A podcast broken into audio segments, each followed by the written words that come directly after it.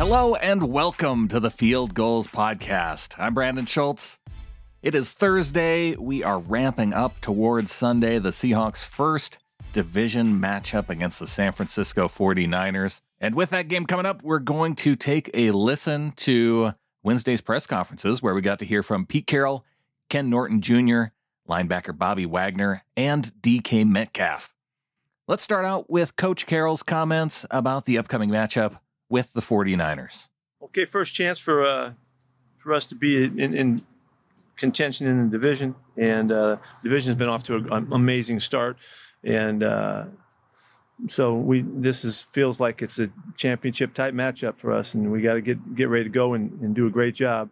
Um, the Niners have looked looked really good. They played all but won the game last week, and uh, and they've done it on both sides of the football. They've been effective on both sides.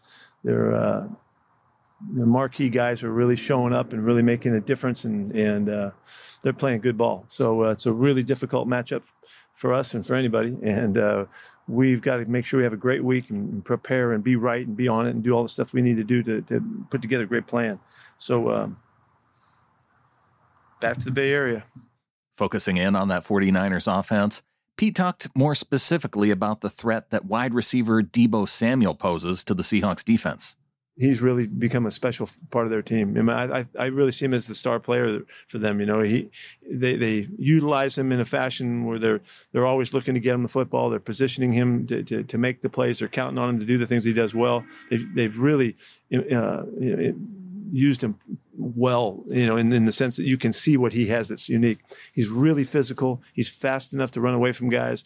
Uh, he's got a great competitive streak about him. Um, you know, so between him, him and Kittle, you know, those two guys and, and, and just getting the ball, I mean, that's, that's a lot of firepower for them in maybe a little less traditional way than we would think, but th- those guys are all, they're all explosive and they make big, big things happen. Rounding out his comments on the forty-niners, Coach Pete talked about Jimmy Garoppolo's play so far this year and the situation he finds himself in with a rookie quarterback backing him up.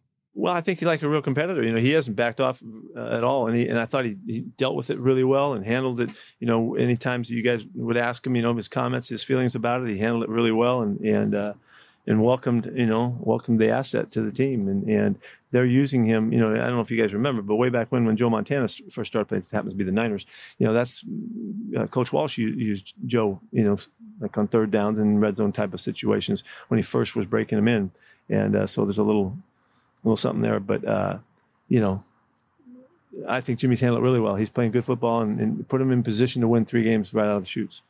I'm going to bet you didn't tune into this show expecting to hear Trey Lance compared to Joe Montana from Pete Carroll's mouth, but there we are. On Monday Night Football this week, LeBron James said that the Seahawks offered him a contract in twenty eleven. That, of course, was the lockout season, and I think any Seahawks fans remembered vividly that uh, they actually had a jersey made up for LeBron in an attempt to try and court him a little bit. But here's what Coach Carroll had to say about what kind of N F L football player he thought LeBron might become. I don't know what he couldn't do. I don't, you know, I mean, he's a, he's an all-time athlete, you know, and, and competitor and all that. It's not the same game. It doesn't mean it just necessarily carries over, of course. But, you know, it would have been fun to try and find out. I know that. And finally, from Pete, he had the opportunity to react to the news that Richard Sherman had signed with the Tampa Bay Buccaneers. I didn't talk to Richard, um, but we, we've been in contact, you know, kind of in, in a way for some time. You know, when we always were watching Richard and, and uh, had the thought in mind that maybe there was a possibility somewhere down the road. I talked to him seriously about that earlier uh, prior to camp, you know, and so, um, but um, wish him the best. I'm glad he's got a chance to get back and, and uh, you know, hope for the very best for him. And with everybody having moved on except for linebacker Bobby Wagner in that Legion of Boom era of the defense, here was his reaction to the Sherman signing. Yeah, I thought, you know, until kind of all this stuff happened, I thought he was, you know, on his way here. And then everything kind of happened, which kind of um, slowed the process back down. But, um, you know, at the end of the day, I think he made the, the best decision for himself. Um, I'm excited that he's back. I think the, the game of football needs Richard Sherman um, because of just what he brings, his mind, um, what he will and will not say. And so uh, I look forward to uh, his podcast. He better have me on his podcast or else. Uh, I still know where you live. And, uh, you know, it'll be fun.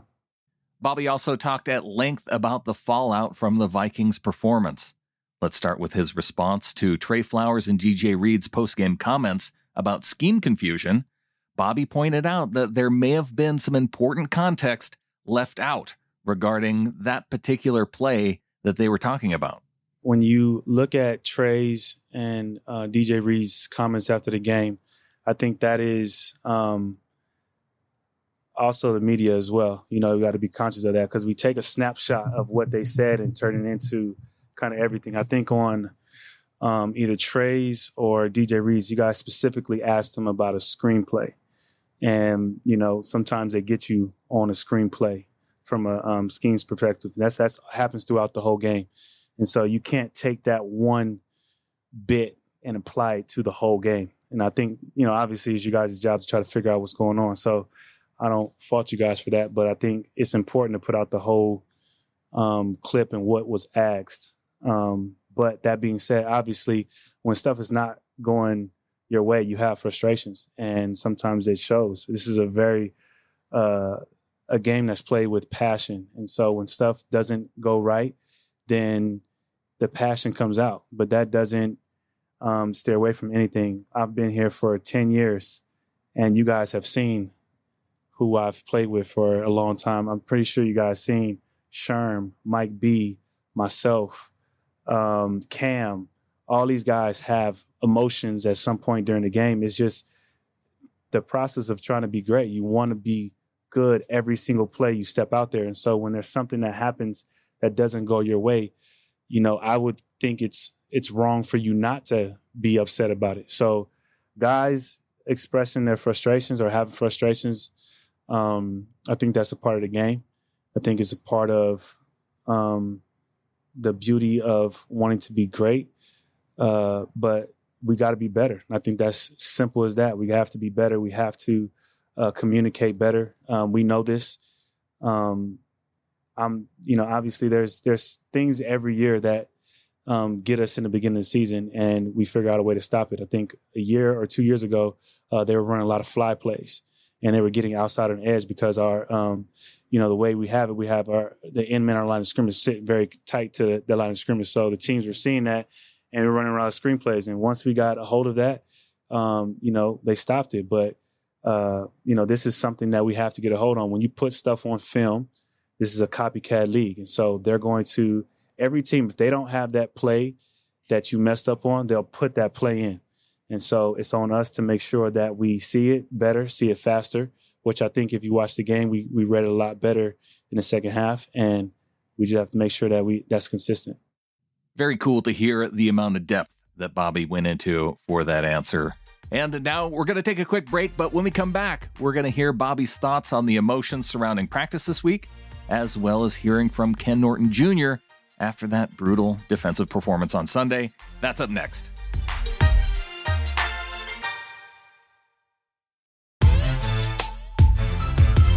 Getting back to Bobby Wagner and his press conference, here's what our Seahawks linebacker had to say about the vibe at practice this week. I mean, yeah, obviously the vibe's different just because, you know, we're trying to, you, it's been a long time, I think, since we've lost two in a row. And um, going into two divisional games in a potential short week, not potential as short week after this game, um, you want to make sure you put your, your best foot forward. And again, make sure that you do everything possible to make sure that you are not, you, you are not the reason, or you're not in your way of success, you know, especially from a defensive standpoint. So um, we'll definitely uh, treat this game like we normally treat this game. Um, but we need to have more focus than we've had. We need to make sure that we locked in and we make sure we're ready for a battle because this team is coming off a loss as well. And so, you know, you got two hungry teams that want to win. Um, we're going into their, their home. And, uh, you know, I, I, I have confidence that we'll come out victorious.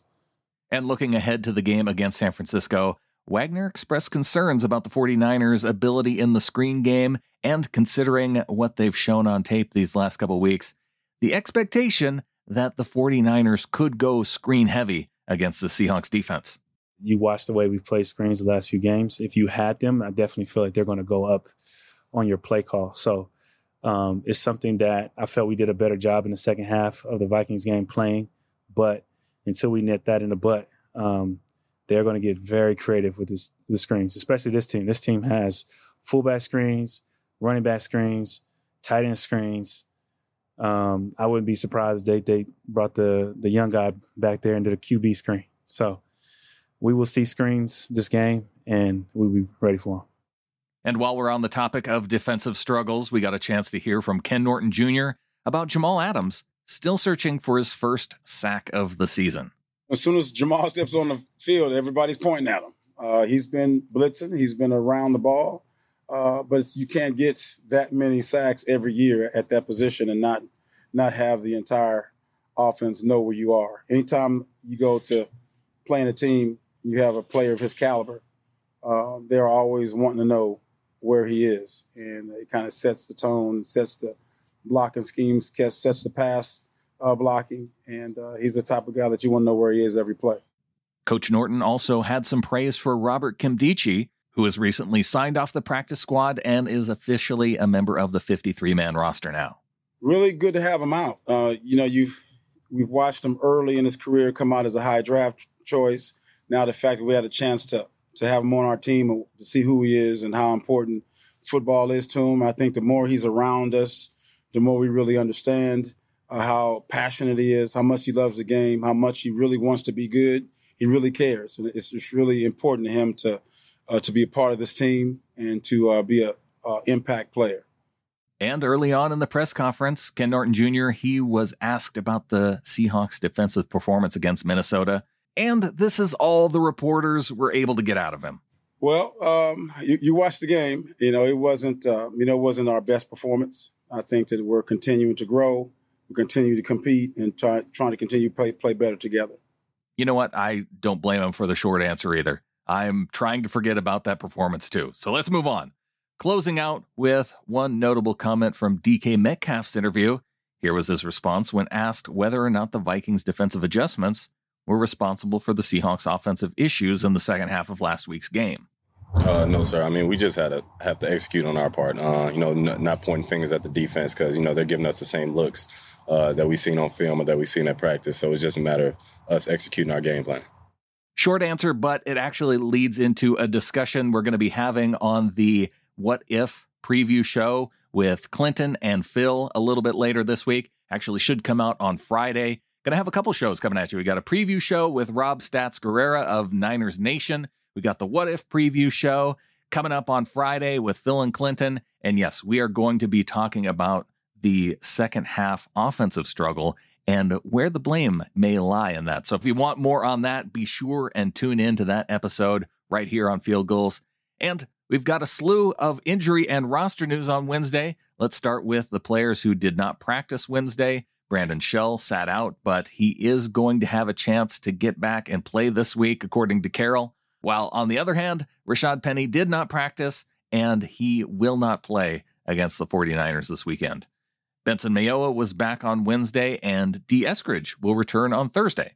And in other good news for the secondary, Marquise Blair is also looking good to play against the Niners. A couple players activated off of injured reserve, tight end Colby Parkinson and offensive lineman Cedric Abwehi. I know I've been looking for Abwehi, considering the depth of backups that they've had to go to at right tackle. Where's Abwehi? Well, he is coming back off of I R this week.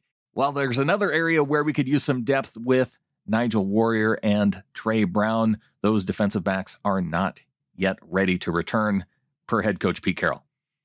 Finally, Gerald Everett was sent to the COVID list on Wednesday. He'll have a chance to get back with two negative tests ahead of the game on Sunday. Finally, a couple more roster items. Jake Luton was cut off of the fifty-three man roster, but he was signed back to the practice squad. Another familiar name coming back to the practice squad, wide receiver Philip Dorsett, who he was down in Jacksonville, got cut from the team ahead of the season. Now he is back in Seattle. So maybe some wide receiver depth. Not the Josh Gordon signing that I think a lot of people wanted to see, but there you go. Philip Dorsett and also Ryan Izzo, no relation to Larry Izzo, was signed to the practice squad as well. That's going to do it for this show. A big thanks to Wilson Kahn for helping to produce this episode. You can follow him on Twitter at Wilson underscore Kahn, C O N N. A lot to check out up at field gulls dot com. A lot of reaction to the Richard Sherman news signing with the Tampa Bay Buccaneers. So if you want to go check that out, if you want to look at the comments, see what the other Seahawks fans are saying about that move and the Seahawks not able to pull that off, considering the struggles that they're having at corner. Check that out, field gulls dot com. I will be back, like I said, a couple more episodes previewing the matchup with the forty-niners this weekend. So stay tuned for that. And until then, go Hawks.